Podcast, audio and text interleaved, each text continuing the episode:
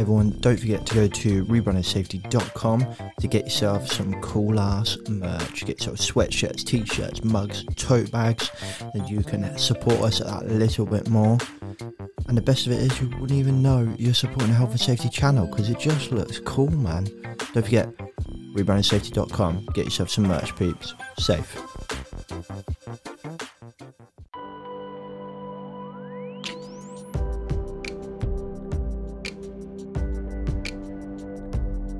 What's up, guys? Welcome back to Rebranding Safety.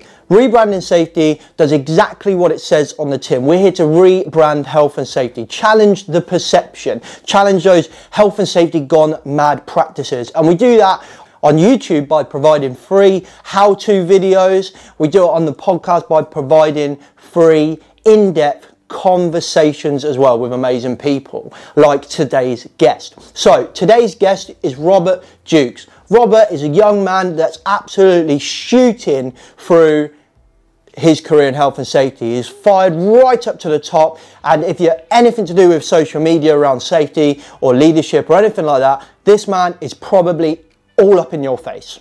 He's a networking genius. He just networks like mad, and he's absolutely thrown so much money. It's investing in himself, and it's frankly just an interesting conversation as well. So we've got Rob on to just chat through rebranding safety. We're just going to talk about health and safety, talk about his career, talk about networking, and talk about all the things that are going on, and just have an amazing conversation with another health and safety professional. Hopefully this will provide some insight if you're coming into the career, if you're new into the career, if you're thinking about coming into health and safety, if you're a current safety professional. I think there is so much in this conversation that we cover that just an interesting chat. So without further ado, let's get into the podcast. Health and safety is almost a victim of its own success. We're in a oppressive regime of health and safety regulations. Six, a huge fire engulfs a tower block in London. Children being forced to wear goggles to play conkers at school. Worst oil field disaster, one hundred sixty-four dead. Rebranding Safety, the modern health and safety podcast, crushing the stereotype. Brought to you by Risk Fluent and your host, James McPherson. Rob, welcome to the podcast. Hey, well, thank you for having us. Um, look forward to it, and hopefully uh, it's not too scary. No, I'm sure it won't be. Okay. Rob, why don't you give us an introduction uh, to yourself? So just just quickly, you're you're like a S H P rising star. You're you're pretty much coming out of like all social media orifices. You're you're absolutely everywhere. uh, you kind of come out of the blue on my LinkedIn as well, and, and now you, you you're absolutely everywhere. So kind of let's just give us an introduction of like you, where you are, what you do, how you got to become a rising star, what even is a rising star, and then from there we'll just chew the fat about health and safety. Yeah, um, as for what is a rising star, uh, I don't know. Everyone keeps t- telling me that I'm doing well and that, uh, you know, I'm going to be a rising star. So for me, I'm kind of see that as maybe it's someone that's going to, um, you know, develop them into, into becoming a um, big influence within the industry, which is ideal. That's what I'm aiming for. Um, whether I achieve it or not, well, you know, maybe in a few years' time, we might be having another phone call and we'll be saying, yeah, you've done well, or we'll be saying, yeah, you kind of didn't hit that, hit the mark, really. Uh, find out. Um, who I am, um, well, I'm twenty-seven years old. I'm health safety manager now for Wax Biblical. I've been there um, a year, a year within about twenty sweet days away from me being there a year now. So um, I've done something well. Um, yeah, uh, fantastic organisation. Uh, really, you know, supported us and helped us with masters. So uh, yeah, uh, things are going well. Um, I won the Rising Star Award there. Um, yeah. How, how does the Rising Star come about? Do you get nominated? Do you have to apply? Or how does that come about? Uh, I think there's an application process. Um, I was fortunate that one of my former colleagues, um, from when I worked at B A E Systems, um, I chatted quite a lot with him. Uh, and, and I think he's quite proud of what I was doing. So he kind of nominated me for the award. Um, and that's where it came about, really. Uh, and obviously, he liked a lot of what I was doing. Um, And yeah, uh, the judges picked me. Uh, I think what one of the bit of the feedback that I had was that I worked one I worked night shift when we were putting on a new shift system. Um, I was keen to work the new night shift to kind of see what the, the lighting was like on the night shift, see the effects that it, it has on the employees, and generally just see what the area is is like during the night shift. And and make sure that we've done everything that we can to make it a safe working environment. Um, mm. So I think that went a long way with the judges. I think the fact that I spent a lot of money self-funding my courses, and, you know, the NEBOSH General Cert, the diploma, um, my Masters now, uh, at, you know, Prince two Project Managers course, uh, NEBOSH construction course. Uh, we keep going on on, on about NEBOSH ones, but that's one that I've kind of just, um, I was first made aware of, and it's given me a good grounding within health and safety.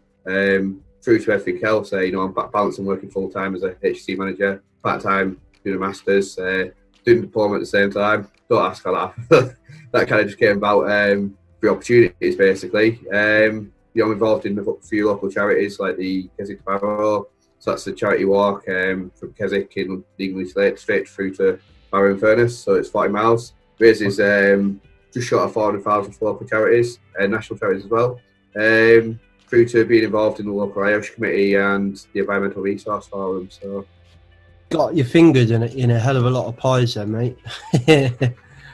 yeah, um, one of the things that I've been very keen is that through, when I was looking at, you know, growing and developing, uh, everyone always said about networking, and we look at what a lot of top people in the industry are doing, and they're involved in multiple causes. Uh, you know, they're not only doing the head of health and safety or H S E director role, they're actually also involved in, you know, charity boards, um, mm. you know, sector initiatives, industry initiatives, they're advising Parliament.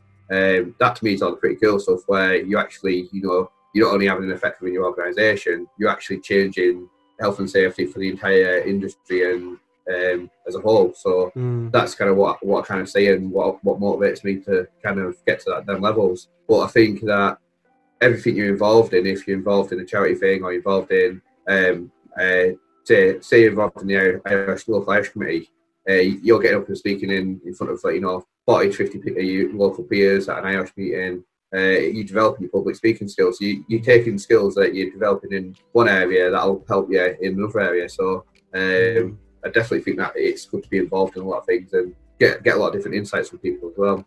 Mm. How how did you get into safety? Did you start?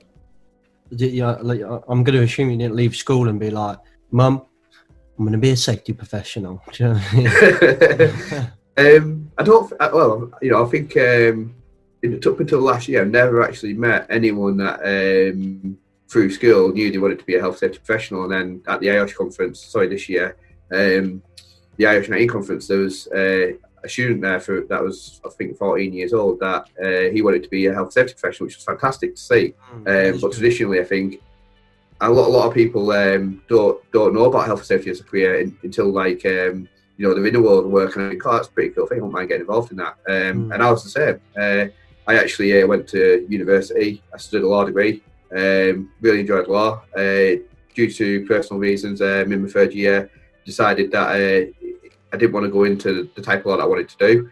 Um, so I looked into other, uh, other things to do, moved down south from my girlfriend at the time, uh, split with her, um, and then did what anyone in the local area does and looked at the shipyard, B A E Systems, and you applied for a job, got in there. Um, and it was through working there that I actually, um, I had an accident, I had a patch hit me, caused um, slip disc in my back.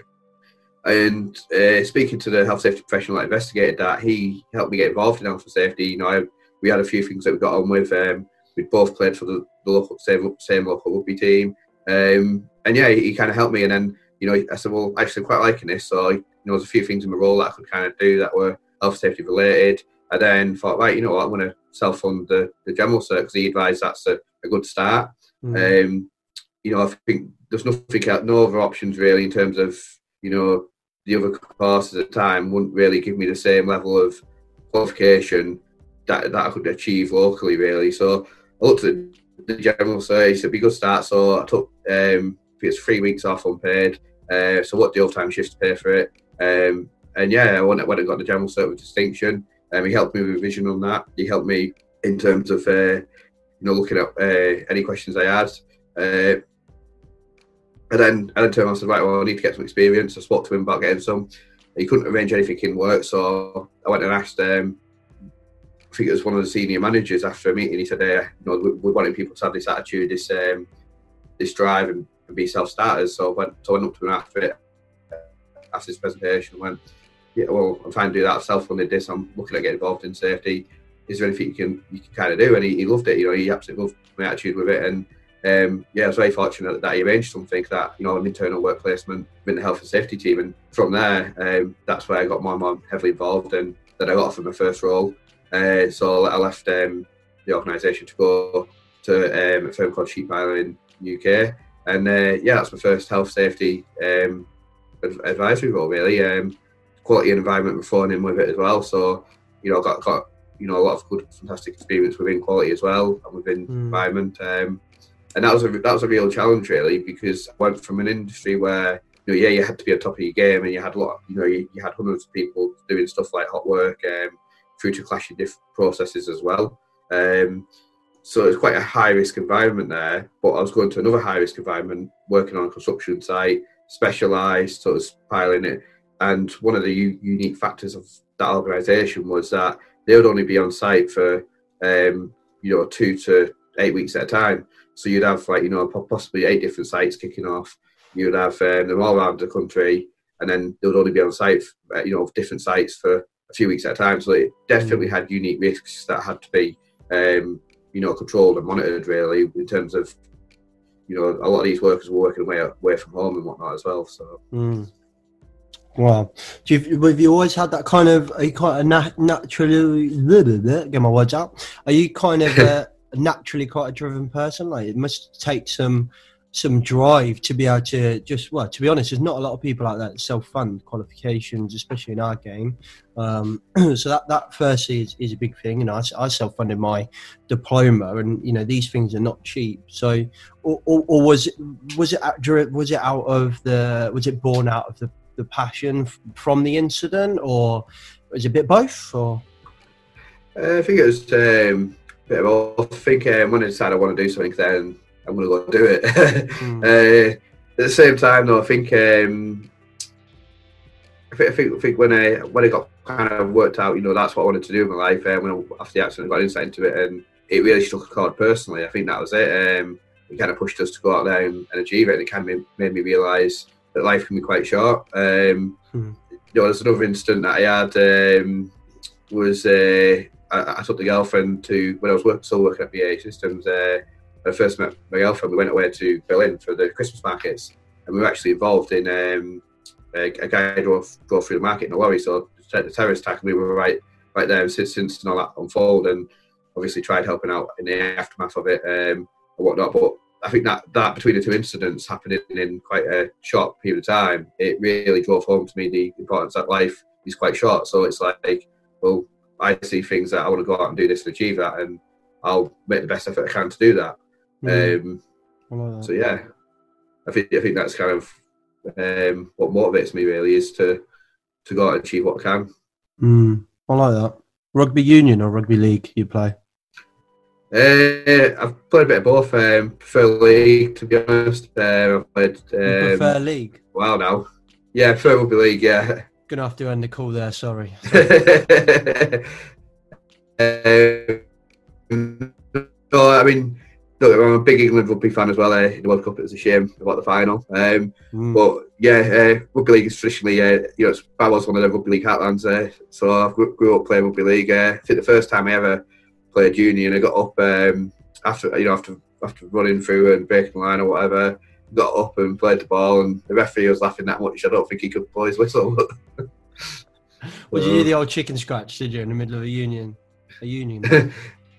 Yeah, I basically got up and played the ball like you would in rugby league, and you, you don't you don't oh. do that in rugby union. No, you really don't. Oh, that's cool, man. I mean, so we're not, not cool at the time when everyone's laughing at you. Well, it, it would have been cool for us union lot to stand and watch. uh, feel feel free to uh, like come over to union and play a real sport. You know, we don't, we don't really want to watch touch rugby, which is basically what league is. Uh, bit bit out of shape at, at, at the moment, Mike. I think that's yeah. nice. That I, I wanted to get back involved with. Um, Trying to find balance in my life at the moment between mm. working full time, um, university, uh, and everything else. It, it's it can be quite hard at times, but yeah. uh, I started Brazilian Jiu Jitsu recently. Um, okay. And, and you know, the first few months were brilliant. Mm. Um, and then I got back, went back to university, like, you know, second year started, and uh, I think I've been down about three times now. So uh, it's trying to find the right balance can be quite tough. But uh, I think once I get my master's diploma finished, I've got more free time to, to do that. At the end of the day, it's a sacrifice for what will pay off later in my mm. life. Um, although I do want to do a, a M B A or PhD. Um, I keep saying, you know, I don't think after the master's um, is complete, will I be finished uh, doing courses uh, and whatnot. There's still a lot of other NEBOSH courses that I'm kind of eyeing up as well. Uh, mm. And one of the other things is um, I actually am quite interested in, believe it or not, the N C R Q route. Um, you know, I think everyone keeps comparing the two. So for me, um, I, you know, I wouldn't mind actually doing both and actually saying, well, I've done both. This is this is what what it is. But at the same time, I'm not, you know, the self-funding aspect of it, uh, it will be something that would come later rather than mm. sooner. That's interesting. Um, I don't know many people that would have done both, like both the, the same level. I mean, there's a lot of people that have, have done the general and then fin- and then on the N C R Q they've done the diploma or something like that. I'd be interested. Let let let let's stick on that route then. Let's have a a chat about about like NEBOSH and diplomas and N C R Qs and um, oh, there's so many, isn't there? I mean, you you you saying there you're doing the the the degree. The, the, the, the, I can't talk today. The degree route as well. Christmas started early. I've been drinking like every day for the last five days. I feel rough. I feel rough. Brilliant. Um, no, it's not. It's not brilliant. I haven't drank, drank a lot. Just like, you know, like when you drink a little bit, like every day, like two or three beers or something. And I'm just like. Oh. This morning, I yeah. Well, if you feel lousy each day, don't you? Then that's the problem you have. It's I, yeah. I, just, I, I I like I like my beer. Don't get me wrong. I I love a good ale and stuff like that. So I, every you know, Friday, Saturday, I'll have a couple of beers. But Christmas comes and I'm just like, get the beers in. Um, I just feel rough now. I said to the wife this morning, I'm not drinking anything today other than water and orange juice. Anyway, um, so we got so many roots, and I think it'd be an interesting conversation because. I remember a gentleman on LinkedIn a while ago, this was, this was a few months back, he put a post on um, on LinkedIn saying that basically, uh, I kind of paraphrase what he says, or well, it's not even paraphrasing, I can't remember what he said, but it was along the lines of the, the NEBOSH is a higher standard qualification, the N C R Q is a cheaper, easier, quicker route, and that employ that he as an employer would only employ somebody that had done a NEBOSH diploma, so we're talking degree level level six, um over any other, because in his opinion the NEBOSH would produce better um safety professionals. Now, as a person that's done the NEBOSH general, um, the I E M A, uh, which is the Institute of M- Institute of Management of, um, of Environment Association or something like that, I don't know. Institute of um, Environmental Management Association, I think it is, uh, okay. Or agency. I'm glad you're here. Um, like so, but it's very closely related to NEBOSH, like they're extremely similar, other than the fact that I E M A yeah. is um, is open book. Um, but but notoriously both extremely difficult end of course exams to pass. So then you've got the the, the the degree level. Now, for me personally, my opinion is not that either produces a better safety professional than the other. What what I think, yeah, I, I think it's all about learning styles. So so yeah. from, from doing the N C R Q diploma, it's very much core, uh, case study based. You read a case study, they ask you questions, then you you, you, you learn around each different case study, yeah. which is normally an incident that's happened. Now, obviously, they use case studies in NEBOSH, but it's all based on coursework and, and, and work that you produce yourself. Um, kind of similar to the N B Q, um, but I, I've been told I've never done the N B Q. So anyone listening, feel free to put in the comments and stuff about it. But like, I've been told it's very similar to like an apprenticeship style. Like you work, you you get stuff that you do at work and produce. Yeah, yeah, that's what I've heard. Yeah. Um, and then obviously you've you've done every other route by the sounds of it um, of qualifications. Um, so, so like, what's your? Do you have an opinion? Do you think one is better than the other, or like for producing to, a safety, a better quality safety professional? I think to say one qualification um, produces a better safety professional is very narrow-minded. I mm. think it's wrong as well. Um, I think generally you'll find safety professionals that have come through it, any of the routes, really, that'll be fantastic. I think, you know, you've got to look at beyond the qualification and look at who the person is behind that, like the personality aspect. Um, but I think the qualification route um, depends what people are doing with their life at that time. I think, you know, f- from an employment point, point of view, I, you know, if I was employing someone, I'd look at them and say, "All right, well, you've, you've gone down this route. Why did you go down that route?" And I'd be looking at, at, at understanding what the what the mindset was. You know, mm. was it that you, you know, you, you've got a uh, wife, kids at home, you've you've self-funded them, you're working within the, organ- the industry, and you've got uh, maybe five years experience already. So you thought, "Well, I'll do the M V Q route because it'll be just proving what I'm doing," or the N C R Q route.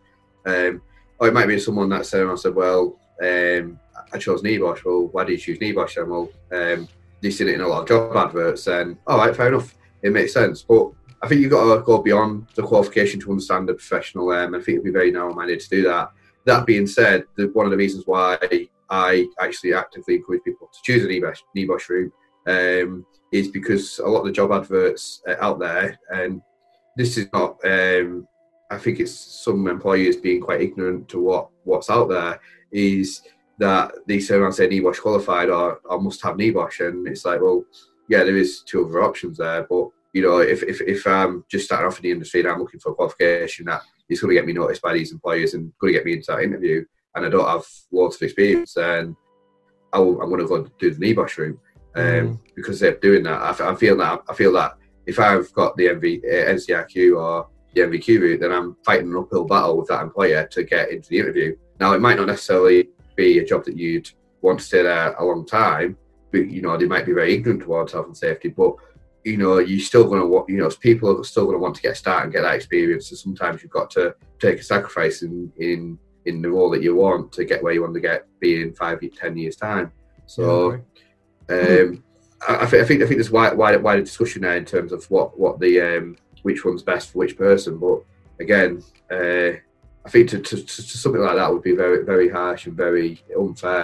As much mm. as I am a big NEBOSH fan, um, and that's purely because I've, I've sat it and I quite enjoyed it. I think um, you know, you got to look at the wider aspects of someone's life and, and where they are and what they're doing, and and I mean money as well. You know, if you're self-funding a course, you know, if one's cheaper than the other, then why are you not going to go for the cheapest course? Mm-hmm. You know, okay. I, I, I've I've paid probably um, you know, tens of thousands of pounds on courses, and one of the things that I'm going to turn around and say is that, you know, I've worked within, you know, some major organisation, I've, I've worked with some small organisations, I've worked with in different sectors, and uh, I've spoken to many, you know, people that are high up in the industry, or you consider high up in the industry, and I think there's people that do stuff and there's people that aren't, and that's simple as it is. It doesn't matter what qualification you have or what experience you have, there's people that will go ahead and they'll do what they say they're going to do, and there's people that'll give you all the talk and all that, and in two years' time they'll still be talking about it, and you're going, well, in that time I've done this and this. So, mm. you know, that, that, that, that, that's that's my kind of way I see it, really. But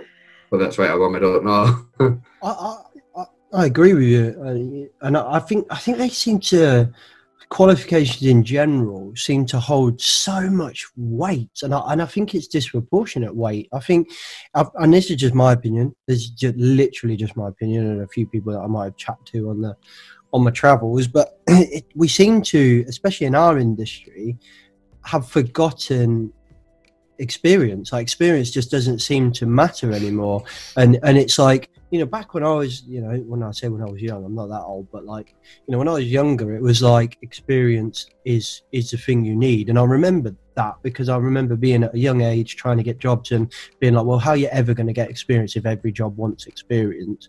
And I remember saying that to my mates, but now it's like, you won't even get your foot in the door if you don't have a diploma. And I, and I understand that to a point, but it's like, there's got to be a point where you say, okay, fair enough, you haven't got a diploma, but you've got fifteen years experience, for example. Yeah. Does that matter? You know, it, it, it's like, what you're asking for what? One piece of paper. So if you've got, say, like fifteen, let's say like an average experience level for a management job is like five plus years. So let's say you've got ten years experience. You've got double the amount they're requiring, right? Double the amount of experience. And they go, you haven't got a diploma, so we can't employ you. But I've got ten years experience, so yeah, but it doesn't doesn't matter. We want the diploma. Well, so I'll go and pay, I'll go and buy the diploma. I spend a year just smashing through three books to get a certificate, just regurgitating everything that I know just to get a certificate. Will you employ me? Yes. And it's like, really? I just think it really, I get why we do it. I get we need to evidence our experience or evidence our training, evidence, and that qualifications hold a value one hundred percent. I'm not saying get rid of them. What I'm saying is I think they hold a dis. proportionate value against people's yes. skills, people's soft skills, which we'll probably come on to talk about, people's experience. You know, everyone talks about soft skills. You know, you see the job at job titles, left, right, uh, not titles, sorry, job descriptions, job adverts, left, right, saying, "Oh, it's important you have soft skills, blah blah blah." Uh, but we're not gonna, we're not gonna even gonna talk to you if you don't have a diploma. So, well, soft skills obviously aren't that much, that much more important. And it, yeah. it's, I, I find they hold, they they hold way too much weight. I think soft skills um, is certainly something that's um, thrown around by a lot of people um, quite easily when mm. they don't actually consider what, you know, how long it takes to develop soft skills, because soft skills can take a lot more time to develop. Um, yeah. You know, and, and they, vary by, they vary by like personality, I think, as well. Some people yeah. can really, I'm, I'm naturally more of a soft skills based person. Like naturally I'm a talkative person. I like building relationships. I like engaging, love the sound of my own voice. So that's yeah. why I like being a trainer. Think, you know, influencing, relationship building, things like that.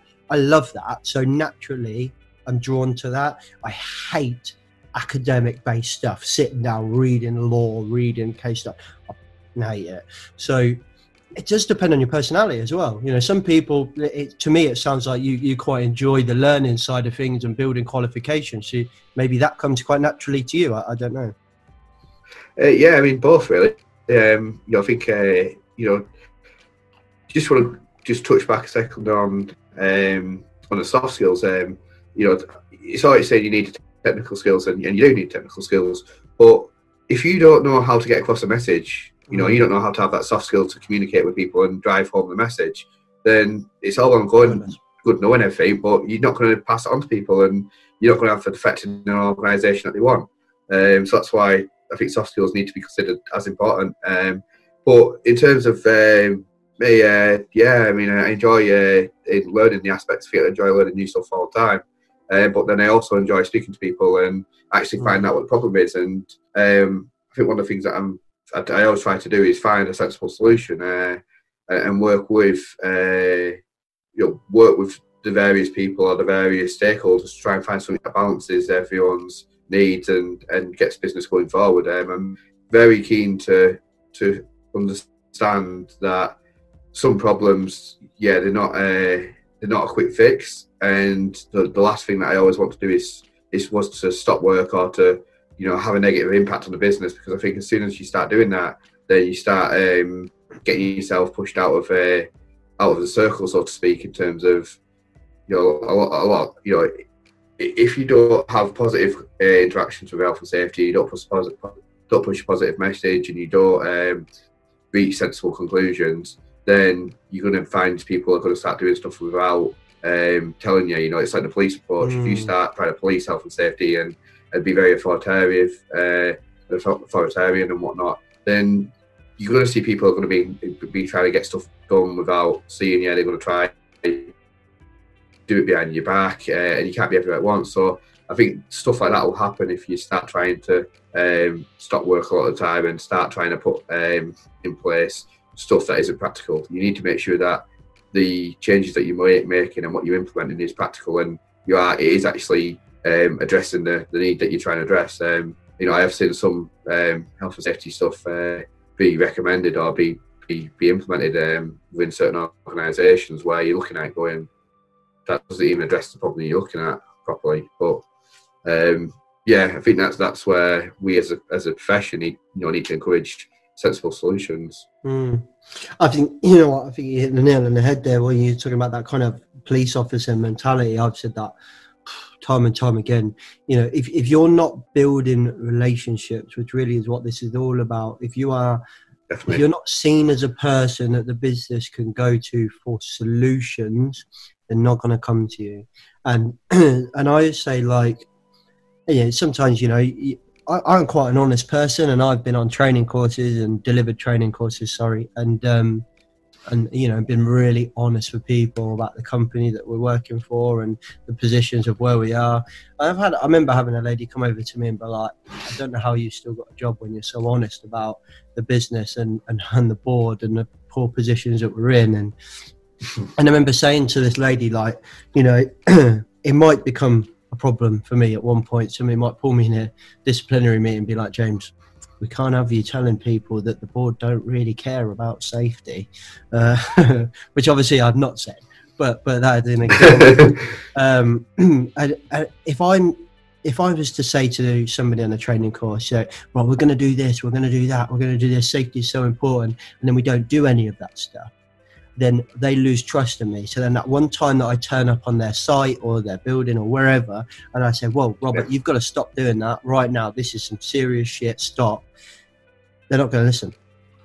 And I need them to trust me, because last time we saw James, he said something and it never happened. So I've got no trust. I need them yeah. to trust me. And, and it's that leadership credibility, isn't it? That's exactly. What you, do you know, know what, mate? That's a much better way to put it. It is exactly that. It really is. And you've got to build those relationships. You've got to build trust, I think, is the biggest one. And you've got to, I remember working in manufacturing, we really struggled to get uh, honest safety observations. And um, and I said, oh, can I can I just play around with this? I was very young. I was very excited about having said I wanted to try it some new ways. I've read a load of books by like Sidney Dekker and Safety Differently, and I was starting to look at all these other ways of, of doing stuff. And I was thinking, oh, I'll just try something. Um, and my boss was like, "Yeah, crack on. You know, it can't get any worse. So off you go." And basically, our problem, the, the situation we were in was is, is that kind of observe, observed behaviour. So when you're observed, you act completely differently to as you act normally. Yeah. So I said, okay, I want to stop doing safety observations for a couple of months. So I want let I want to let people forget about them. And then what I want to do is I want to go to the team leader and just not even mention the word safety observation. Just say, "Hey, do you mind if you if I just get taught how to learn the work on the back of the line, like packing or something like that?" Uh, yeah, yeah, that's cool. Um, so they, they taught me how to work on the back of the line for a couple of very specific painful orders that you needed a lot more people on. And then I said, right, I'm going to do a bit of a safety observation, but I'm going to work. So I'm going to come along and I'm going to help them pack boxes. Yeah. And then when the operator goes down to the back of the machine, I'm just say, "Hey, Bob, do you mind if I just come down with you?" Uh, I'm, no clipboard, no paperwork, no nothing. Put it in my head, I remember it. Now yeah. that's quite hard for some people, I get that, but you, you follow him down, you just have a conversation with him, and he, you know, what, what are yeah. you struggling here with, with Rob? What what are your pains here? What, oh, do you know what, this machine, it's got this one big pipe here that engineering put in, I have to duck every time. It's a pain in the ass. Yeah. Okay, so now we've got a problem. We found something, let's see if we come up with a solution. And, and it got to a point after a couple of months, we were getting emails saying, "Hey, we've got this really big order coming in. Do you want to do a safety observation?" Because they weren't looking at it like a safety observation; they were looking at it like an extra pair of hands packing packing bubble wrap at the end of the at the end of the line. Yeah, and it was just like you've just changed that perception of it. That's it. Yeah, definitely. Uh, I think one of the things that I have uh, learned myself is is to do something similar. Um, Yeah, so I was speaking to my boss uh, about how we get people interacted more within um, health and safety, and it's a similar approach to what you're saying was that when I'm going down um, some of the lines and speaking to people, um, it's actually getting involved, you know, getting involved in tasks that they're doing and, uh, you know, helping out with that and not actually doing an observation from standing there with a clipboard and watching. It's actually through interacting and doing that. And we found that we had so much more success with that kind of approach. Uh, You know, and another thing that um, I've done wherever I've went is just go speak to people and have an honest conversation with them about, you know, what they're struggling with at the moment, what's going on. Um, you know, I remember once on site I was talking to uh, a few operators about the football, and uh, we were staying at, I was staying at a hotel um, nearby to them, and yeah, that night we met up, we watched the football, had some, some food, um, and they were having one or two pints, and they, they were scared to get a pint uh, when I was when they were eating, eating a meal with me. And I said, look, if you're having one or two pints for your meal, that's not a problem. But, you know, if, if you're going to go have ten pints and then go into work the next day, then obviously I'm going to be upset. Um, but, yeah, we had, had a conversation about, about uh, you know, what, what they do in the evenings and stuff like that. And that's one of the things where I thought, actually, you know, some of these are working away from home. What do we do to address that issue when they're working away from home and it's the evenings, you know? They're not, they're not. Some of them don't want to go to the pub. Uh, you know, what they want to do is they want something to fill the nights. They're, they're bored. You know, there's only so much T V that, that they can watch, and um, you know, they're, they're missing home, missing the kids, the wife, and whatnot. So we kind of had an idea about about uh, maybe having a kitty together that, you know, to take a bowling or to just get them doing something outside of what um, you would usually do. Um, I like that. And I've noticed a lot of the principal contractors within uh, construction now, a lot of the sites will have like five-a-side football leagues, or they'll have uh, exercise classes, or they'll have different initiatives going on to, keep, to get the team uh, involved together. So you have people interacting that perhaps wouldn't necessarily interact, but you'd also have, um, you know, them all doing something that would potentially be fitness-wise, which would get them off the couch and would also get them, you know, away from, you know, drinking, say, fizzy pop or Uh, beer even. So uh, I think we are seeing a lot more of this holistic approach, which is, you know, looking actually beyond just tackling mental health, but tackling the wider health issues for employees. Um, and I think you look back at a lot of organisations, I think it's actually the second coming, um, because the first time uh, I think is when you look back at a lot of uh, the Industrial Revolution, and there was a lot of football teams sprung up, uh, you know, a lot of sports teams sprung up, like even police teams used to have football. I think we're starting to see more and more companies actually look, go back to this approach of having, you know, football teams or having initiatives go on. Mm. Uh, so hopefully that, that's kind of how, um, you know, hopefully we can do go towards that approach. But uh, yeah, it's, it's something that I kind of, you know, found that, and I couldn't believe it. A lot of organisations let them kind of fall by the wayside, but Uh, yeah, years ago, apparently, once, you know, f- you know, factories used to have football teams and rugby teams and and stuff like that, and yeah. I just can't believe it's something that's kind of, yeah, subsided almost. Yeah, you, you, you're spot on. I mean, and just in a in a town close to me, Corby, they've um, got a huge uh, football, uh, like sports uh, kind of group where it's like football, rugby, and it's they're called S N L, so Corby S N L, um, and S N L stands for Stuart. Oh, I'm going to be, get this wrong now. I think it's Stuart and Lloyd, like the old, I believe it's the old steel um, factory. Um, they created a big football ground, they created a rugby club, and they're now bigger than, they're still going, but they're bigger than the Corby.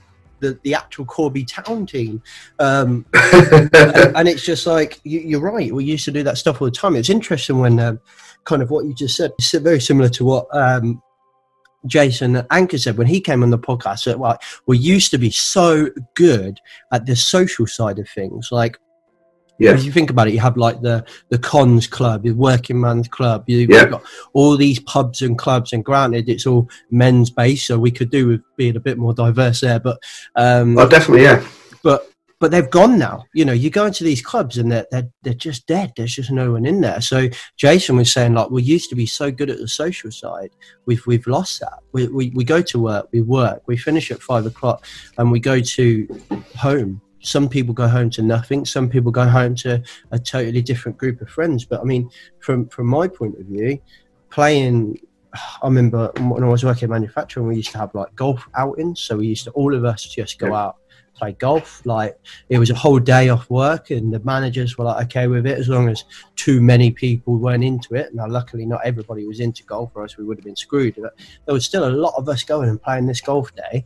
And it was great. You had management mixed in with operators. You had team yeah. leaders from different shifts all working together, all playing golf. It doesn't matter whether you're shit, whether you're great. It was a good laugh. We had a nice breakfast. We had lunch, and then we played another, I think we played another nine holes, and then we went home. Um, we had, you know, trophies and stuff like that. For me, as a safety professional, I remember I didn't play golf, but I went and brought some golf clubs, went down the driving range, because that was an opportunity for me to build relationships. Yeah, to definitely. Know these people. And I think you're right, we've completely forgot that side of things. And and I think if any business, anyone's listening to this, whether you're a safety professional, business owner, business leader, it doesn't matter, but, you know, can you do a bit more around that kind of social thing, building relationships and things like that? I think it's so valuable. Definitely. I think, yeah, I mean, the, the local uh, sports club, it's now called Harcourt Sports uh, Park. We used to be Vickers Sports Club, um, and that actually stemmed from the shipyard. And mm. you know, they had everything. Football would be, um, I think they even had a shooting club at one point, uh, bowls, uh, all sorts. Um, uh, and then you go up to uh, Ulverston, and I think it was a uh, Glaxo Sports Club. They had a sports club and a bar there, and again, had football and uh, all these different sports going on. Um, and it just it just surprises me that a lot of organisations have now, you know, they, they don't understand that aspect. It's just like, you know, you, t- you talk about lost skills or lost knowledge sometimes, but that's actually a hope, you know, happened right across the board, that a lot of organisations have, you know, cut back, or they've, you know, tried to make make the profit more leaner, um, to make more profit. But you look back and you think, actually, you know, sometimes the bit of goodwill that you create will, you know, create more profit, because people will be willing to go above and beyond in the roles. Um, mm. And I've certainly found that you, what you put into something is what you get out. So the more you put into your employees and uh, and support them in not just uh, the work aspects, but in the social aspects and in their personal aspects, and the more you will get out of the employer, uh, so employees. Um, so yeah. Yeah, I think that's so true. I remember having a conversation a while ago. I was trying to, um, I was trying to pitch to a business I was working for at the time to say, we we we basically had primarily digital digital based training. That was really all we did. We had the odd, uh, we had the odd external trainer come in to our properties and deliver some training here and there, but it was very rare, mostly e-learning. And remember talking about this, we we were basically just trying to make training and, and coaching, et cetera, and at different levels, so e-learning fit within this framework we were building, but, but we were trying to sell some physical training for some very specific things, but but physical training externally delivered. So, well, I, I would deliver it, but it was externally delivered. If we could get our properties um, and, and use it in our offices, and that's fine, but I would have loved to us been able to get more uh, in hotels and things like that. And I remember the challenge back was, yeah, but why? We've got our own buildings, we can do it in our own buildings. It's because it's so much more than just delivering training. Is if you yeah. walk into this hotel, for example, and you look around as a delegate and you go, wow, this place is beautiful. Or you're driving yeah. into the car park and you're like, wow, this must have cost a bomb. Doesn't matter if it cost a bomb or not. We could have got it on a yeah. dirt cheap deal. But as they walk in, yeah. they go, wow. And what happens? They feel invested in. They feel like that That's business it, yeah. cares, and they feel like I'm worth something. And they're driving it up. It does so much as a trainer. It puts them in a positive mindset straight away, which is yeah. for me, as a trainer is, is great. But once they that, that then they're then more engaged in the training, they then learn more, they finish the training, they go back to work, they've had the training, they've understood, but also they feel like you've invested in them. And I think there is so much value in that. Um, there's so much value in just, it's the silly little things I find. It's, uh, you know, going to a training course and you can go away with pens and, and stress balls and, and all this free shit, this free tat, really, that no one really cares about, but you just get this sense of investment. And some people say, oh, it's a load of rubbish, it doesn't really matter, people don't think like that. I do. Personally, yeah. I've been on courses. I remember my NEBOSH course. It was a very, very, they've got a bit downhill for the, the last couple of months, but so I won't mention who they are. But the training centre that we used um, were great. We went there and we had pub lunches. In, in we basically got in a car and went to a local pub. There was like six or seven local village pubs and had like this amazing food. And you were just like, do you know what? And I worked my ass off for the next two years that I was there for that business, you know, because I yeah. felt invested in. Yeah, no, definitely. Uh, I mean, I think some of the better training courses that I've been on, they've had, um, it's, this sounds really da- really daft and you'll be surprised when I say it, but they were giving all the operatives um, tea and coffee and biscuits. Mm. It's such a simple thing to do. But I, I have been on the other aspect within an organisation when I went on a course and, you know, you were having to put in, you know, p- put money in to, to get a, a, a cup of coffee that was like in a, in a little... Um, plastic thing like that, and I was there going, well, you know, they're obviously just running through, this is just something that's running the mill thing, we're just mm. trying to get people trained, you're not really bothered. But the difference in, you know, having, having um, you know, tea and coffee, which costs, you know, generally not next to an out, yeah. um, even for a multi-million pound or multi-billion pound organisation to train employees, tea and coffee does not cost, um, you know, it's not going to break the bank. If that's going to break the bank, then you probably need to look at your organisation as a whole, really, and think, you know, what's going on. But yeah. you know, in terms of getting that value, though, like the, the difference between just, you know, and, and, you know, just a normal cup, um, tea and coffee there for years, uh, biscuits, you know, the entire approach is completely different, and you did, you do, you feel invested in. Um, but then, you know, you put more effort not only in the course, but you come with the course thinking, yeah, I've had, you know, I've had, really, really enjoyed that course. Uh, And then when you're speaking to all people in the organisation, you're going, oh yeah, I enjoyed that course, this this is this, this and that, this happened, got to do this. And other people are going, oh, I'm looking forward to that course then. Mm. Or if if if if if it's just not a if it's not a mandatory mandatory course, you're going, oh, I might go on that myself, and I quite like that idea. Um, but we've you know we've all probably heard as managers, um, you know, when when you've asked asked someone about something and they've turned around and said, oh, well, it's not that good, or it's this and that. Well, you think, hang on a second, then why are we investing in that? Then it's not worth it. If if, if they they're telling you negative stuff straight away, you're thinking we need to change it. But the difference in a, in a little small thing like that, the approach of that, um, really drives home. You know, they're coming out of that, that training session going, yeah, I really enjoyed it. This was positive. This was brilliant. Um, you know, and the tea and coffee isn't necessarily going to change that. You know, it's it's a whole environment. You know, it's the room that you have. It's the um, little things like tea and coffee. It's the trainer. You make sure you've got an engaging trainer. I mean, you know, I can't count the number of times that I've had a trainer where they've just stood there, talked to me, and in the same monotone voice, and I've been there going, well, I'm going to read a book then or something. You know, to, to me, you know, you need to make sure you invest in the right training. You do pay for mm. what you get. You know, some training courses you'll, you might see, um, you know, you might see a training course for uh, two hundred quid or something, but then the other training course is the exact same course, but it's, it's three hundred quid. Well, why are you paying three hundred quid? Why are you paying two hundred quid? Well, difference is when you come out of that three hundred quid course, the, the employee, employee is going to be a lot more, feel invested in, uh, they're going to learn a lot more, the approach is going to be a lot better. Um, Generally, I find, you know, you pay for what you get. Whereas the two hundred pound course, you're probably gonna, you know, you, you could have, your success rate might be lower as well. That's another good thing is to look at success rates. Um, you know, I've always seen that you look at success rates from some organisations, they'll publish, you know, the pass rate or something of, say, the NEBOSH, and they've got a ninety-seven percent pass rate for the NEBOSH general cert, and you're going, that's quite high, that. But then, you know, you're thinking, well, actually, your price matches that as well. So mm. you pay for what you get. But mm. if I'm if, I, if I'm going to put that put someone through that, or I want to pay for it myself, then I'm going to go off the the dealer class.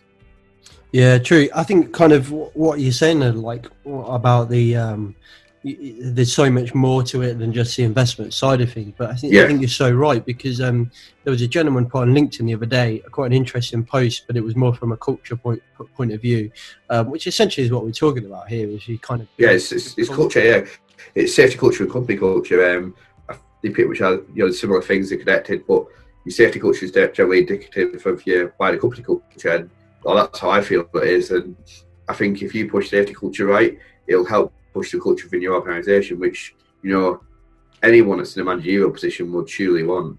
Mm. Yeah, I kind of, I've always explained it like you, it's a business culture. So you've, you've got a business culture and, and, that, and that, that's it. So I always explain it like a pie. If you imagine you've got pie or a pizza, yeah. for example, right? And each slice of the pizza is a different section of the business where you've got uh, your, your salary, you've got the attitude, how you're communicating, yeah. you've got uh, feedback, you've got all this stuff in here. Um, health and safety is one of them, and you've got all these training, et cetera, competencies, et cetera, et cetera.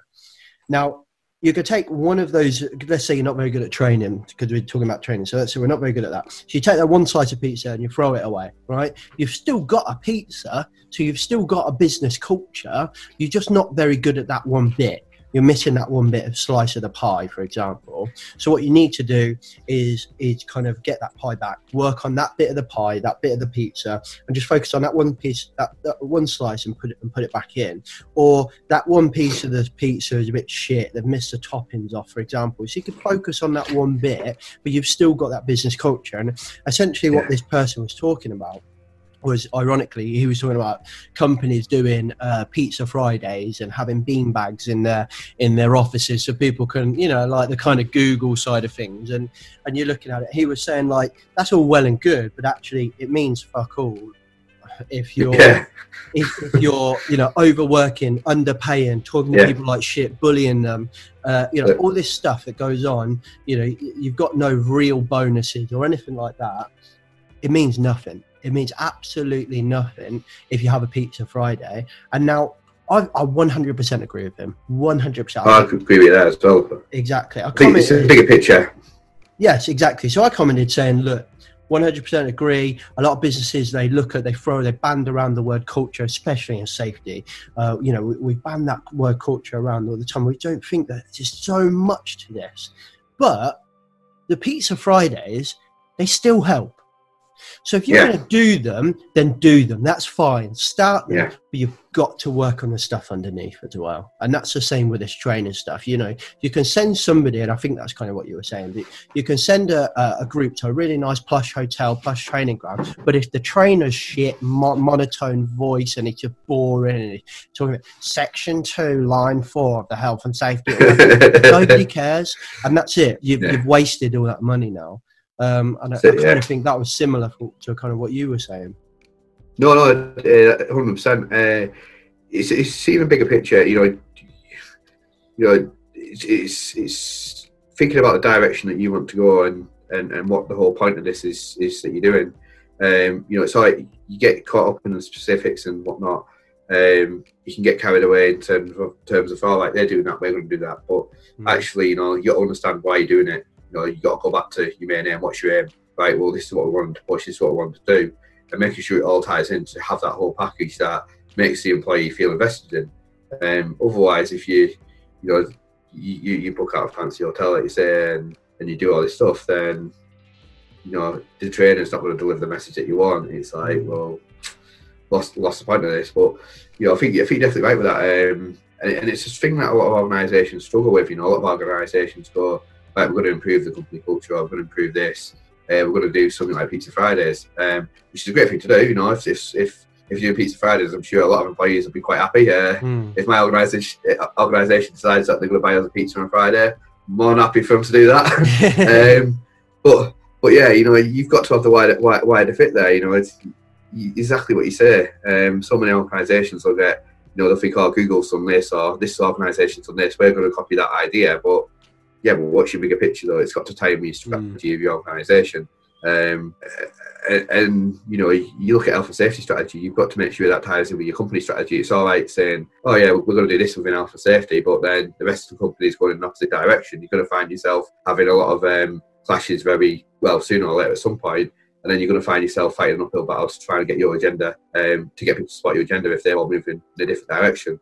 So yeah, um, I agree one hundred percent with that. Yeah. The, the, there is so much to it, but at the same time, like, I do genuinely think it's so simple sometimes. It, it's kind of like you're, you're just trying to create a business where everybody wants to be, you know, and that sounds crazy. And I always, I remember talking about this with um, Devin, I think it was Devin Tony, we were talking about, he wrote a book called The Belonging Factor, creating a culture of belonging so people feel like they belong. I know the challenge in being like, okay, well, what if someone's got like a, a shit job? So what if somebody, you know, uh, it's hard to say without offending people, but like somebody would think that they, you know, a, a cleaner, for example, is not a great job, but some people genuinely love being a cleaner, like, and there's nothing wrong with that. And uh, frankly, the world needs people that love jobs like that, you know. So some people look at a bin man and go, oh, I never do that. But some people just love being a bin man and their sense of kind of service and, and, and things like that within it. And I said to him, well, how do you say like a multinational company, like a huge company where the C E O is so far removed from that cleaner, how do they create a sense of belonging that far down the line? And I remember him saying, like, it, it's, it's not so much about getting him, the, the, the cleaner, to love cleaning. It's to love cleaning for that business. That's it, yeah. Love working for that business. And I was like, nailed it. What a good point that is. It is for, it's to create a business. I've got to spend eight hours a day there, every five days a week. It's like I only spend yeah. two days at home, Saturday and Sunday, and some people don't even get that with the, with doing the things I love. So why should yeah. I not create a place where people want to be? Because one at the end of the day, you can be like, well, that's all well and nice, Jen. You know, it's all well and good, James. It sounds lovely, but like, I've got to get, I've got to get shit done. You know, this product needs to go out the door. That's fair enough. But if you suck it up for the time being and create a place where I want to work, imagine how hard I'm going to work for you. I'm going to slog it that, for eight hours. That's it. Um, you know, you've got to find, you know, you've got to find people who are more willing to put the hard work in and the effort in, and they're going to buy into it, and they're going to push it uh, onto people. They're going to go out telling friends, oh, I work for such a fantastic organisation. And mm. I, have, I have friends that, that, you know, and I've done that myself. Um, you turn around and say, yeah, I actually love, love working here, it's fantastic. Um, and I've also been in jobs where I've worked somewhere and I've been like, I don't enjoy this, I can't wait to can't wait to find my next next position. And mm. you know, I know people that have been, you know, I know I know, I know one or two friends that have um, told me about other organisations they've worked in, and you know, pe- people are sat in toilets for, you know, I mean, I, I think I only met one person walked in and sat in a toilet. Um, you know, they they went in with a big bag in the back, and the guy's like, "What the hell?" And you know, then he, at the end of the day, he sees the guy walk out of the toilet, and he's been in there all day on it with a, you know, on a phone or with a newspaper or whatever, and it's like, what? Um, and you're thinking, well, yeah, they've got no incentive to do what they do. They do. They, they, they hate the organisation they work in, and that, you know, they, they're not getting pushed, they're not getting challenged, they're not got, for whatever reason. And you know, the horror stories that I've heard, a lot of people say stuff like that is, it's unbelievable. Um, but you know, you go towards addressing that and, and say, well, you know, how do you make an organisation that people want to work in? Well, first off, you you know, you, you actually look at the people as people. Um, mm. Not as someone that's doing a job. Um, that, that that's for me. It's as simple as, you know, treating people like people and looking at what would I need if I wanted to do that job. That that's how I see it anyway. Um, whether that's right or wrong, you know, someone could come along and say, well, actually, you know, you did it wrong. But the way I see it is treat people as people and put yourself in them shoes and think, what would I want if I'm in them shoes? Yeah, do you know what? I think that that's a, a great point. If somebody come. I think we're quite similar in, in, in the way we're thinking about it. And I remember actually somebody actually telling me that the way that I think about uh, business culture and safety and et cetera was, was wrong. Um, that, that I think I'm of a, I'm of an opinion that we should have much less procedures and policies in a lot of the businesses that I've worked for over the years. I find we're very paper-based. So I was talking about it in this meeting. I said, all right, James, the question was posed to me, James, if you were to imagine the ideal situation of where the business would be from a safety point of view, uh, what, what would it be? And I was like, much less paperwork, much higher competency. So I'm going to really yeah. bring it down into one simple sentence. There is so much more that goes into this, but I would want to upskill nearly everybody proportionately to their roles. Um, and I would want to dramatically reduce the amount of instructions and procedures that we got. And I remember the challenge was, it won't work. I said, how do you know it won't work? And he said, well, because, you know, I used to work for this business. I had a procedure for everything. It was amazing. You just knew what you needed to do. And I was like, do you want to, do you want to explain what you mean? And she was like, yeah, so this company I work for, it, it, it had a procedure for everything, like making a cup of tea. And I was like, do you not know how to make a cup of tea then? And she was like, well, no, obviously I know how to make a cup of tea. So why do you need a procedure to tell you how to do it? Yeah, but that's just an example. Like, it just makes me feel more comfortable. Well, if it makes you feel comfortable, then there's a problem within the business. Because yeah. it makes you feel comfortable because it, it gives you something to blame, in my opinion. That if, if if something goes wrong, you'll say, well, I followed the procedure, so it's the procedure's fault. I'd rather get you to a position where you feel confident in what you're doing because you're competent, because I've invested in you, because you've got support. Yeah. People like me as a professional, where you feel confident to make decisions, to, to go and, yeah. and, and do what you need to do, what we employed you to do. It's so funny that we, we employ people that are so-called like competent, technical, and then we get them in and we go, right, Rob, you know, you really, you've spent years upgrading yourself, you've self-invested, you're really intelligent, we like what you're doing, we heard you on that podcast, Rebranding Safety, we really like your message, we want you to come over and work for us, be our manager, and you're like, yeah, or head of safety or whatever, and you're like, yeah, and then you get there, first day they're like, Rob, here's a load of procedures and that's how we want you to work. yeah, no, I think... No, I think um, you know, you never. Go, it's like oh, go back to the police approach quickly. Um, you're never going to be everywhere at once, and you're never going to have a procedure for everything. You know, there's always going to be something that's going to crop up that either you don't have a procedure for, or it's gonna it's gonna go against your procedure. Uh, at the end of the day, I mean, I think if you look at um, there's a Chernobyl miniseries that I, that I watched recently, and they say, well, that couldn't have happened in in, in what they was, what they'd known. Well. It did happen, you know what I mean? Like, I remember looking at it thinking, oh, you, you know that's going on. And the guy's going, you know, I mean, I know that was obviously the way where the organisation was set up um, in the old Soviet Union and whatnot, but, mm. you know, you're never going to, you, there's going to be times when the procedure's going to fail or the procedure's not going to be perfect or there's going to be something on. And that's where you need to have someone that's competent, that's, that's going to make, make a decision. And I think some of the best organisations that I've uh, had the privilege of, uh, you're working with or, or seeing or, or learning from is they, they put people in places where they make a decision on what they know, their experience, their skill set, and it might be to disregard the procedure at that point but there's a reason for it. The reason there's a good reason why they've made it on evidence, and that's the right decision to make. Um, you know, sometimes sometimes you know you've got to do that. I think if you look at um, look at Grenfell, you know, look look at what you're looking at that right. The procedure was that um, you know you stay in place and do an evacuation, but realistically, if if you had someone that that had a, that was in that position to, to say, hang on a second, we need to get people out of this building as quick as possible. Everyone, you know, those that can escape, get down and get out, you know, would more people have survived? You know, if you had someone that was in that position, that was in, in leadership, that, that could have done that. And, you know, to, to me, I think you've got to give that authority to, to people that are in, in positions sometimes to, to come away from the procedure, to say, hang on a second, procedure's not going to work. Or, you know, it doesn't matter what organisation you're in, whether you're in a bigger high-risk organisation, small-risk organisation, at some point you need a team leader or a manager to, to lead and to do that, and they're going to have to make a decision that isn't, you know, that that the procedure won't, won't account for.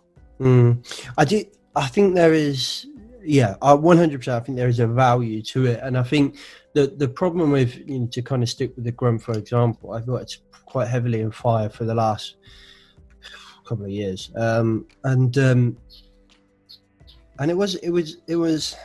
It's, I, I particularly don't like talking about it because I think we, we don't know one hundred percent of the story yet. But it, it you know, it's, no, no, definitely don't. Definitely it's, a good, um, it's a good conversation, and I think the the problem with it is it's a good example for both sides of the coin, really, because we had a procedure, we had a stay put evacuation procedure, and in theory, it works one hundred percent. So. But then we go back to in theory though again all the time. Yep. In theory, in theory, you could say communism's perfect, but in reality, it's far. You know, it's it's worse. You know, potentially. So, um, yeah, I think I think in theory and practicality can be quite different. A lot of times, I have to agree with. Uh, I agree with what you're saying. So, so basically, how, how it's supposed to work is it, and, and I'm going to teach you just okay, you probably know, but like it, it's all based on compartmentation. So each flat should be yeah, a fire-resistant yeah. box for sixty minutes. Um, so in In theory, still just stick with me, bear with yeah, me for a minute. Yeah. So in theory, it, ideally a, a well-built, well-maintained, which is the key thing here, the maintenance of that building from what we've heard so far, yeah. purpose-built block of flats is the safest place you can be. Now, I remember watching that video, uh, that, that news story about Grenfell live, and I remember this lady who, who just evacuated the building had managed to be collared by one of the journalists who were throwing loads of questions at the poor woman, and she was saying, oh, I went into the stairwell, and now this was within thirty minutes of it starting, she'd gone into the stairwell and there was smoke. So much smoke that she couldn't see. Now that is that's like physically impossible if that building was mained to standard with the yeah. smoke, with the smoke seals, the fire doors, et cetera. So the procedure works. Now I'm, I'm a massive supporter of some procedures. There should be some yeah. process and policies and procedures. The problem is we have too much. But the key thing I think with Grenfell, if you have something, if you have something in place, it. If you have, get my words out. If you have something in place, then it's got to work, and you need to yeah. test it, and you need to maintain the systems, the processes behind it to make sure that it works. The problem yeah. is we have too much, too much of it that you can't see the wood for the yeah. trees because there's just procedures everywhere, and it, it's just crazy sometimes. And and and Grenfell is a good example for both sides of the coins where procedure should work, yeah. but didn't, and and it, and how we should empower the fire service to make a technical, very difficult decision, um, because you know there's a lot of people talking about the fire service saying, um, well they should have changed to a simultaneous evacuation, they should have got everybody out, but how? At what point? At what point do they make that decision? Yeah, no. Like, it's yeah, agree, really right. hard. It's really hard. They have to, in my opinion, they have to go off the assumption that that building is maintained and suitable for stay put, because otherwise, how, how do they how do they fight the fire? Otherwise, they might as well turn up and assume it's going to explode. It's it's, it's that's an impossible situation for them. Yeah, no, I have one hundred percent sympathy for um, the fire brigade in that situation, and uh, that's what that's. The fire brigade and the emergency services, one hundred percent. Um, I think, if if anything, we, we you know more people should support. Um, you know, there should be more support for the, these organisations. Um, okay. You look at you look at the funding going in. More funding needs to be given to our emergency services right throughout the country. That that's that's not something that you know I want to shy away from. I want to turn around and say no. We as safety professionals should be saying, hang on, you know, there should be more funding to emergency services. You know, mm. say training and competency and this and that. We should be pushing for more funding for the a vital, a vital skill set that we need, um, vital services. Um, but uh, you know, I, th- I think um, you know when you look at, you have your procedures in place, you, you have your practice procedures, you put them in place. But to me, you always need a um, a competent, well trained, uh, experienced manager or team leader to, to be in a position without without processes to say, well, you know, these processes are working. Because at the end of the day, we audit processes to make sure they work. If we find they're not working, then we look at changing them. Mm-hmm. Um, but I think, you know, you need someone that understands their processes, understands the, like, what's going on. And, you know, they've got that um, wit about them to turn around and say, actually, you know, we need to deviate from the process. Or, you know, and I think, you know, you look at team leaders or you look at um, people that are in them roles, you know, and, and it's not a job that I think, uh, you know, you can turn around and say, put anyone in. It's got to be someone that's got to have the right skill set and experience for that, that role, and they've got to have the knowledge of that. But I think sometimes you've got to have you've got to have someone that's sort of turn around and say, well, I know that this is I definitely think this is going to fail, so I'm going to stop it before it get, gets worse. You know, mm. if you if you find that a process has failed, you, you know, you do your checks and you find that process has failed, then you know, do you want that person to carry on with the process regardless? And you know, they're, they're still doing the job, they're doing a good do doing the process right, but then you end up with say a batch or something that's you know completely. You know, useless, or you know, you, you're going ahead with a process that's going to create a hazard. Um, you know, to me, I'd rather someone stop that at that point and uh, actually, no, I'm, I'm, I think this is, you know, we need to do something else and deviate from the process. Yeah, but it, get, you know, it's about making sure you have the right, right trained and competent person. Um, you know, it, it, it's easier said than done. You get into that competencies of where procedure and where um, a trained, competent person managing that procedure, you know, changes, but. Uh, Yeah, yeah, it's a it's a huge it's a huge subject. This uh, Grenfell. I think we've got so much more to, to come out. I mean, we we got to remember that we're only on phase one of the of the inquiry now, so we've still got two phases to come out. Um, and and yeah, I do think we can all learn from this. I think building owners need to learn the most. I think they are an ultimate responsible person from this, and, and I think the fire service will be able to learn a hell of a lot. And I think it's a good thing that we can all learn. From from this industry, it's not a good thing it happened, but it, the inquiry, I mean, is a good yeah. thing um, that, that we can all learn from that. But I think we should. It's an impossible task. It's it, impossible it really, to know. Yeah, it really is. It really you know, you turn up to a building and and you you assume it's well maintained and it's got this, it's got that. It, it's impossible to put that, that onto the fire brigade because the fire brigade turn up, and to me, they do whatever they're doing is, is better than nothing. You know, so mm. you know, they're trying their best to get people alive, and, and, and you know, they go. These these are people that are going into burning buildings. Let's yeah, remember exactly. that. that exactly. These these are voluntarily going into a burning building to get someone out or to exactly. try and save someone.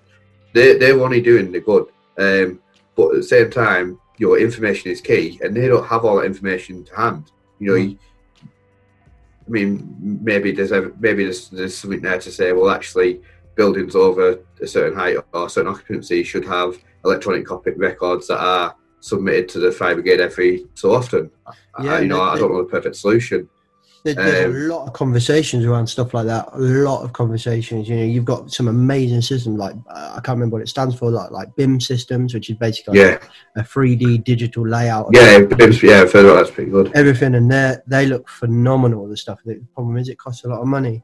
Um, but but yeah, I mean, let, let, we'll move on from Grenfell before I, I end up getting in trouble. But it's um, I don't want to upset anyone. But it's um, it's a sensitive sub- subject, but it is it's an important one that we talk about. And I think I think we the one last thing I would say from from my point of view is that the inquiry is a good thing. We should all learn from this. But I do think what you just said was spot on. We have to remember the fire service are going into a flaming building when we're running out of it. We also have to remember that. You know, they've had their funding cut for so many years. You know, I don't want to get political or anything like that, but you know, they've had their funding cut. Their their numbers have gone down, left, right, and centre. Yeah, definitely, we have, definitely. We, we have to remember that that these people have been given, just like you hit the nail on the head, an impossible task. Yeah. So one thing that you are extremely good at, Rob, is networking. You are absolutely everywhere, like I said at the beginning of the podcast. So, and, and I will say, other than I will openly admit, other than this podcast, something I am extremely bad at is networking. So, You, you, you're a big advocate of it. I know you're heavily involved in, you said about the environmental committee that you, you're on. Um, you, you know, I know you're heavily involved in your I O S H meetings as well, and you're networking quite a lot. So I think from two points of view, as a safety professional, there's a huge power in it for, for yourself to get connections, but also to, to learn things. But I think um, it's empowering people and not, not safety professionals, networking with safety professionals to get free advice. Um, as well. Yeah. So why don't you just give us a kind of, let, let's imagine you're trying to sell networking to me. I'm bad at it. You're good at it. Mm. What advice would you give me to start work net, networking, get better at it? What are the values of it, et cetera? I think um, I think it's probably a bit bad for me to, to say this, but I feel that it just comes naturally to me. It's, I naturally want to speak to people, so. Uh, Yeah, it's just natural that I want to develop these relationships. But I think, you know, when you're looking at trying to network, the biggest thing I can say is look at, you know, don't, don't go looking into it like you want to meet someone, you want something out of something. To me, I always look at look at it as I actually want to get to know someone. I want to develop that relationship. Um, I'm not really, you know, probably a bit naive this, but I'm not bothered as to what I can give someone or what they can give me. I just want to actually develop that relationship and, and actually get to know people. I don't um, think that's naive. Then, it's nice. Yeah, and then I think um, you know, I think that's the human aspect of it. And then, you know, once I get to know someone, and you know, I start thinking in my head like, you know, how can I, you know, how can I help them, or how can they help me? Or can we kind of, you know, is there any way we can kind of develop some kind of relationship? That, that then it kind of comes to me, you know, actually this person could probably help, you know, might might be able to help with this, or they might be interested in this. I'm this opportunity that I've got going on, or you know, they might know someone that can help me with this. And That, that, then I start looking at, you know, how we can actually get, get involved in something uh, once I get to know someone and, and see that, you know, where we actually get on, and be that actually, you know, we can both bring value to something there as well. Um, you know, there's lots of people that I speak to that, you know, get on really well with, but realistically, we, we're not going to be able to, um, you know, we're not going to have opportunities from different sectors. But at the same time, you know, I speak to someone that they're doing in their sector and I'm thinking, oh, that's quite a good idea, that I might have a look mm. at that. And then it's like, oh, I've just, just your idea, I've looked at this. And, um, So yeah, I think for me, uh, whether it's right or wrong, is, is about developing that relationship first. Um, there's probably other people that come along and say, actually,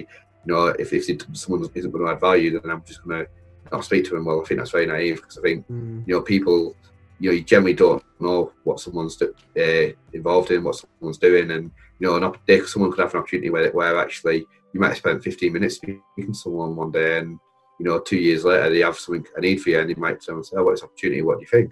Mm. Um, You know, I remember speaking to someone, um, to someone at a conference, and then you know, I met met, met someone else from the same company. Um, I spoke to um, the owner of the company, then I spoke to um, one of the directors of, of the company, and then just uh, the other day, one of the directors reached out to me and said, "Oh, a few of us within our organisation have, uh, uh, you know, we spoke about yeah, and we've got a, a our company conference. Would you would you come and speak at our company conference?" And I'm like, "Yeah, oh, nice. I'll, I'll do that," and that's from networking. And mm. you know, that actually came from nothing. That just came through me, you know, speaking to one or two people in the organisation, being very fortunate to speak to someone that um, is obviously high up in the organisation, well, the owner, and also one of one of the directors, another thing. And yeah, one thing came to another, and it's just an opportunity that out of nowhere it's, it's come up. Um, so yeah, I am a big fan of networking. Uh, you know, just through going to my local I O S H meetings, I you know, and explaining what I'm doing, what, what I'm wanting to do.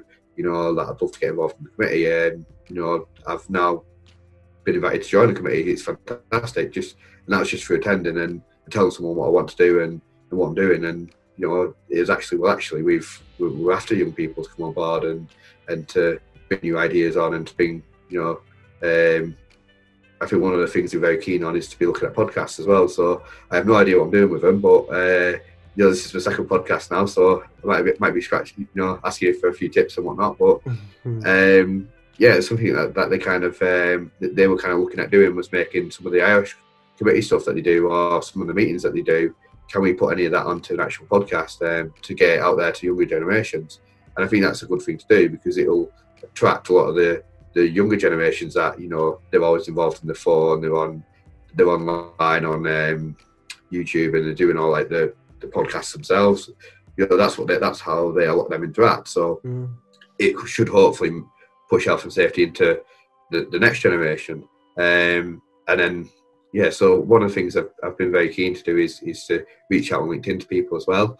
Um, I was very keen to, uh, not going to mention any names here, but uh, I met someone that was high up in the industry just through LinkedIn, um, and that person has actually now now started mentoring me, um, and that's just that's just through, you know, reaching out on LinkedIn, a few conversations, um, then, you know, I think I posted on someone's uh, someone's status on LinkedIn or someone's picture. Uh, he liked what I said, and then we actually got talking about that, um, just personally, and then um, then I reached out about something else, and he reached out about something else to me. Um, and now we've got a full-on mentoring relationship, um, and that, that came about out of nowhere. Um, so yeah, I think um, you know, you never know who you're speaking to on LinkedIn or in conferences, but you know, I'd look at developing that relationship. You know, even if you're not good at human interaction, or, or you're not good at, um, you don't feel confident speaking to strangers, just you know, just to start off like you know, I think just start off to just pushing yourself a little bit and. Um, I think it comes really handy when you go into a new organisation, or, or when you when you're in a um, organisation and you go around speaking to people. If you've been you know networking a lot of the time, or you've been speaking to strangers at conferences, or you've been speaking out to people on LinkedIn, you find it a lot easier to develop them relationships with people that you know are within your organisation that you wouldn't usually interact with. Um, so I think it's definitely a soft skill that people don't necessarily um, invest a lot of time in, but. Uh, with networking, definitely uh, the amount of opportunities that have just come up to me just through speaking to people on LinkedIn, or uh, you know, I think this this podcast came about on LinkedIn. You know, we mm-hmm. just we just spoke on LinkedIn, and you know, it's something crazy. Um, whether I regret it or not, I don't know. Whether I've done good or I've done bad, I don't know. Uh, I might go and cry now. um, but yeah, you know, and another podcast as well with Richard Collins. Um, I, so I don't want to advertise another. Podcast on here, probably turn around and, and ban me from it now. Um, Precious but no, that, that, but no, but that, that's that's no, that was another podcast that just came about through just um, networking people, you know. And mm. I think there's so much that can be done in terms of opportunities. But then, you know, you're reaching out, you know, you, you're developing these relationships. You know, some people are going to be with an organisation; they're the only a health and safety person within an organisation. You know, so you're going to need, you're going to want to bounce bounce ideas with. You know, around with people, you're going to want to discuss stuff. Um, you know, at the end of the day, you're still going to want advice and stuff, and to get a second opinion. So, in developing a relationship, you're developing a relationship where you've got that, you know, mentor, maybe not necessarily a mentoring connection, but you've got someone that you can actually go to with this and, and speak about this. And that's why I tried to get involved in you know, the the I O S H group and try to get involved in a lot of lo- local stuff, is to have local connections where I can actually bounce ideas around that will understand the context and the. Um, the area that I'm trying to bring something in with, so yeah. Mm. That was good, mate. That was tough. That was spot on. you, you, well done, you've sold networking to me. I think, I, I think for, for me personally, I think it's just a, this is probably a, a very naive excuse, but it is, is more just time, you know, it's just trying to get yeah. get the, the time in, the, to, in the diary. Um, and I think the other thing is, um, the other thing is, it, is I'm a tight bastard, if I'm honest. I don't pay for anything, so I go to anything that's free. Um, but but yeah, it's um, I, I I think there's a value to it. I you know I've just just this last last end of last year dipped my toe into the the I O S H meeting, and I booked myself a couple of times to go over there. So I think what part of my twenty twenty thing is to. Just to get get talking to more people. It's about it's good for me. It's good for the podcast. You know, I want to I want to be telling people. Yeah. You know, Rebrand and Safety. Go and check it out. Um, I don't mind you mentioning um, Richard's safety podcast, uh, spelled with an I. Um, if anyone wants to go check it out, because obviously you would have mentioned Re- Rebrand and Safety on his podcast, right? Yeah, yeah. No, um, I, th- I think uh, I think I did on top of my head. Um, If you, if you did, I'll, I'll go and listen to it and see if we cut it out. We're in a little, we're in a group. So uh, if if uh, yeah. there's a Podcast United WhatsApp group, so if it uh, if he's cut it out, I'll say, yo, what you cut out that for? Um, no, you. No, right. I, can't, I can't remember. Can't remember something actually. Um, but no, I. What we'll do is, if if I get very fortunate to go on, because I think he he did say about um, potentially doing another one. If I do go on, that, I will promise you one hundred percent I will mention. Uh, this podcast, and then what you know if he does cut it out, then you can kind of get him in, and we can kind of get him on the podcast, and we can ask him why he's cut it out. Yeah, we could challenge um, him. But no, I think I, uh, I could just just just see um, you know we get blacklisted from all these podcasts now. You and Richard both going, yeah, we don't want him on anymore now. Nah, you'll be. Uh, I think um, with the I O S H thing, um, I think it's it, they've put a lot of effort into making the I O S H more, more safety practitioners. You know, you look at the new competencies that they've launched. Um, you look at uh, you know the, the I O S H Future Leaders program. I think that is that that is massive. That uh, I went. I was fortunate to go this year. Um, I, I, I'm probably going to upset I O S H here, but the Irish Future Leaders Conference I thought was more relevant to me as a health safety uh, professional, develop, you know, becoming a future leader, um, than the I O S H nineteen conference. You know, I thought this I O S H Future Leaders Conference really, you know, is is a small event, um, but no, I think really it was really good for anyone that is looking to be a future leader within health and safety. It really drove home the soft skills. It really drove home. Um, That, like, you know, in terms of mentoring, you know, how you can get that mentoring relationship. Uh, relationship mentor Blake um, done a really good talk on that. Um, that I wish, well, if if they haven't recorded that, then it, it's a bit of a shame. But I hope they have recorded that, and I hope it can be something that they can kind of put out there because, uh, you know, uh, fair, you know, I think the uh, I can't remember Blake's second name now, but he, he really kind of wanted that relationship and really, really actually was very keen to get that mentoring relationship going, and he really went out of his way to do that. And I think that's something that can be encouraged towards anyone that's uh, looking at, you know, getting a mentor or, or getting um, the ear of someone that's higher up in the industry. Um, should look out at reaching out to them and just, just get in touch with them and say, look, you know, I'm a health safety, you know, I'm just getting involved in health and safety. Uh, this is what I'm wanting to do. I think that you work for a company that I really admire. Uh, you've got a lot of, you're doing a lot of similar stuff that I've noticed that I um, I think you can help me grow these areas X, Y, and Z. Um, this is what I'm doing, what do you think? And it might be that that person might not be able to, you know, they might not be able to help, but they might turn around and say, well, hang on a second, um, I can't help, but I know someone else that can help. Mm. And mm. I've been very fortunate that someone has done that to me. You know, they turn around and said, actually, you know, we're too far away to have a mental relationship, but I know someone that's closer by, um, and they put me in touch with them. And uh, yeah, it, it's been phenomenal. But I think there's a lot there that can be, you know, I think I think just uh, just reach out to people. Um, definitely, I think, you know, at the end of the day, no one's going to come to you, like, you know, I always got told years ago, no one's going to come to you and give you, you know, a million pounds. You've got to go out and earn it. You've got to, you know, go out there, um, seize opportunities, you've got to create opportunities, um, and do that. And I think I've done that with, in terms of um, self-funding courses. You know, at the end of the day, if you're not going to get, uh, the you know, if if your organisation isn't going to fund you on that course and you want to do that, self-fund it then. You know, do that. If if it's to better your own life and your own career, do it. Uh, and then, you know, if you're looking at, um, you know, mentoring or, or networking, then, you know, go go meet people. Cause people aren't going to come and come to you with an opportunity unless they know you. You know, unless they've they've known you, they've interacted with you, they know what you're doing, they know what you're wanting to do. Then they're not going to think of you. Whereas if you've you've you've, you've spoken to these people, they're going, oh, actually, you know, I've got an opportunity here. Um, you know, it, it, then they might, you know, they're going to give you a bone. They're going to think, actually, you know, I've I've got something here that I want someone to speak or speak at a conference, or I've got something here. Um, that that person seemed keen. He seemed to have this, what I'm after. Um, right, I'll go for them. Um, yeah, I, th- I think that networking is it's a dying art, I think, as well. I think uh, you look back years ago and used to have, you know, people used to have a very good, um, you know, they used to write by letters. They used to mm. uh, interact a lot more. And I think, you know, we, we touched on it earlier about how, you know, the social aspect of, of, of jobs and careers that, you know, or, or within a lot of organisations kind of died off a little bit. And I think that's kind of happening with networking a little bit. You know, you look back uh, years ago and, you know, I, I can't remember the last time I sent a letter, to be honest. Uh, but, you know, it's lost art. Um, but, you know, because by, by becoming increasingly connected, you know, for some reason, people have this fear of reaching out to people that are high up in the industry because they think that they're not going to have time for them. And actually, you know, generally, I think think if if, if I was in that position, someone reached out to me and said, "Oh, I think we know what you're doing quite well. What advice do you have to me?" I'd be very flattered for that. I'd be like, "Oh, mm. yeah, someone's actually seen that I'm doing something good, and yeah, they want yeah, want some true. advice." And I'd do my most to help them.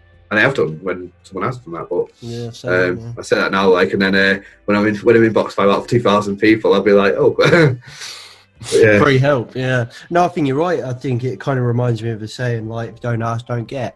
Um, and I, you know, it kind of reminds me of, you know, how we got Andrew um, Sharman on the podcast. You know, when I started this, did I ever think Andrew Sharman's going to come on my podcast? No, never, never. And I remember, I can't. I think I was watching like a Gary V video or something, and he was like, do you know what, just ask. If you want something, just ask for it, you know, yeah. and, and just see. They might turn around and say yes. Otherwise, they're going to turn around and say no, and then you're no different from where you are. So I remember, I, I can't remember if I shared a I'd done a couple of book reviews of his stuff or something, and I did something, and I thought, should I tag him in the, when I share it? And I thought, fuck it, I'll do it. So I tagged him in it, and, and he commented on it, and he and he commented on something else previously, and I just kind of, the first time just said, oh, thanks, you know, blah, blah, blah, I really enjoyed the book or whatever. And the second time round, I said, thanks for commenting. Um, we'd love to get you on the podcast, Rebranding Safety, if you want to come along. Um, we'd love to chat more about it. And he basically just wrote back and said, yeah, cool, I'm up for it, drop me a message. And then the whole time was I was I was waiting for him to send me like an invoice of like six grand or something like that. I'd be like, yeah, I'll come on, but it's going to cost you this. And, you know, you just got to you just got to ask. And, and and that was it. And then, you know, two minutes, uh, two weeks later, you know, we're, we're chatting back and forth. We're getting um, the, the content kind of right. And just and then it was just a recorded Zoom call. No different from me and you chatting now. And you know what? Yeah. It comes from me asking. You're right. No one's going to give you what you want. You've got to go and get it. I think I think that's, that's a great, great point. I think I think just that. Uh, yeah, I think I think the other thing I'd turn around and say is that you. There's only two things that in my eyes that you can control, and that's attitude and effort. And I think I've said this before. I say it to a lot of people that the more attitude, you know, you can control your attitude. So what you you know. You control how you're going to react to something or how you're going to be about something, and then your effort, you can control how much hard work you put in. Um, you know, that's the only way I've got to where I am today is through, you know, having the right attitude and putting that putting the effort in. Um, and that's all. That's all I can recommend to people is, is them two mm. things. Um, you know, but if, if you if you you sat there as a you know, wanting to get into health and safety, or you wanted to get to that next step into health and safety, only you can do it. You know, only you can put put your you know, get your attitude in the, in the right way. Uh, and also putting the effort. At the end of the day, it's going to take sacrifice. You know, you have to sacrifice a few things. Um, you, you, you know, what I mean, it's a given. You know, if you're going to complete a course, you're going to have to sacrifice it, money, time, and money, time, and effort to actually do that. But mm. yeah, that, that's that's um, the last things I'd really say is yeah. And good luck to anyone out there who's, who's looking at um, developing within health and safety. And if there's anything that I think either one of us can do to help, then I'm sure that we both would try to help anyone. So yeah. Yep, one hundred percent. Message me, and I'll uh, I'll forward you on to Rob. One hundred percent. I'm joking. I will help. It was a, a very good, a very good way to finish that, and, and I think you're right, and I think we can see, we can see the evidence in that at a young age, you know, a couple of years younger than me, and you know, you're, you're flying through through the industry. There's a lot of people talking about you. You're, you're popping up everywhere on social media, mate. So one hundred percent, you know, that kind of effort and attitude thing, I love it. And you can see that, you know, it's um, you can see it's working. one hundred percent, keep it up. Um, Fantastic. We'll definitely um, probably have you back. Um, depends on how your other podcast goes with Richard. I might I might go check that out. I think it's just come out. So it's um, hey, yeah, it's just been released. Yeah, yeah, just brought it out. So um, if you like Rob, you can go check him out on the Safety Podcast. Make sure that you come back over to Rebranding Safety though um, after you've listened to. I, I want to see you and uh, you and Richard on a. Um on a podcast together. I think that'd be quite good.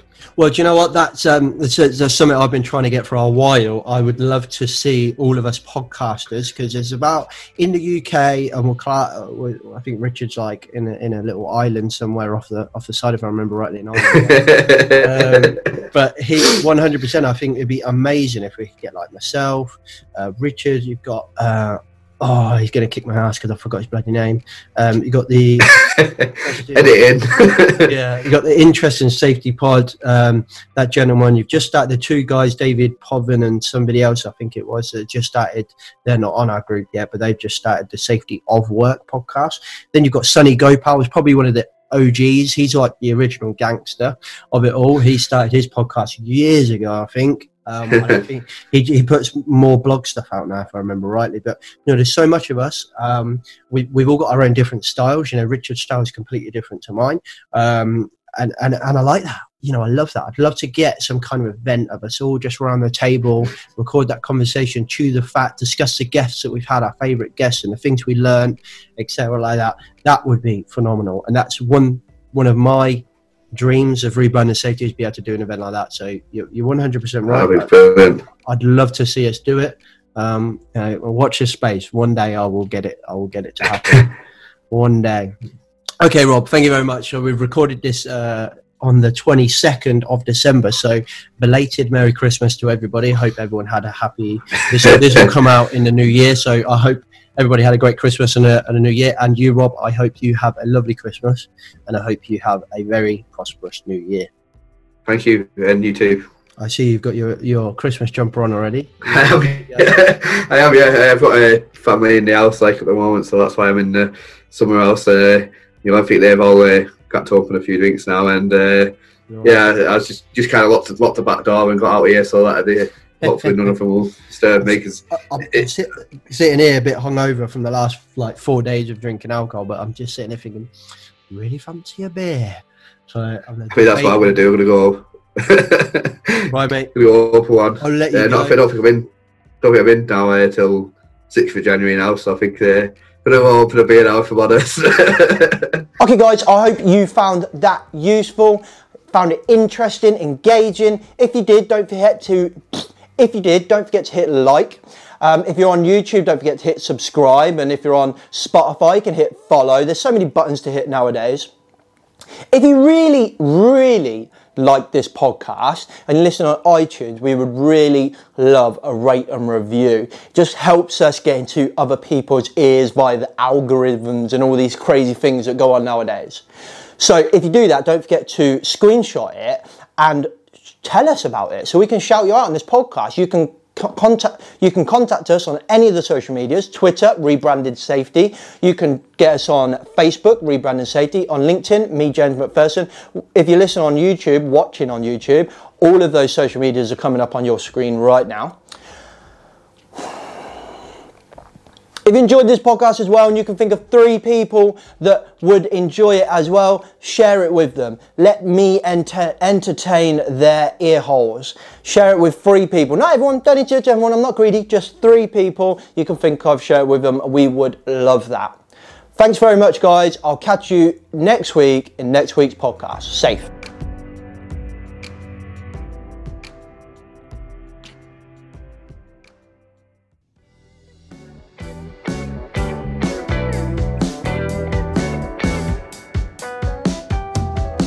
Hey everyone, you're looking for something a little bit different for your next digital or physical conference, business event, safety event? How about Health and Safety's first and only YouTuber? Go to w w w dot rebranding safety to get Rebranding Safety at your next event, or email me at james at rebranding safety dot com. Catch you later. Safe.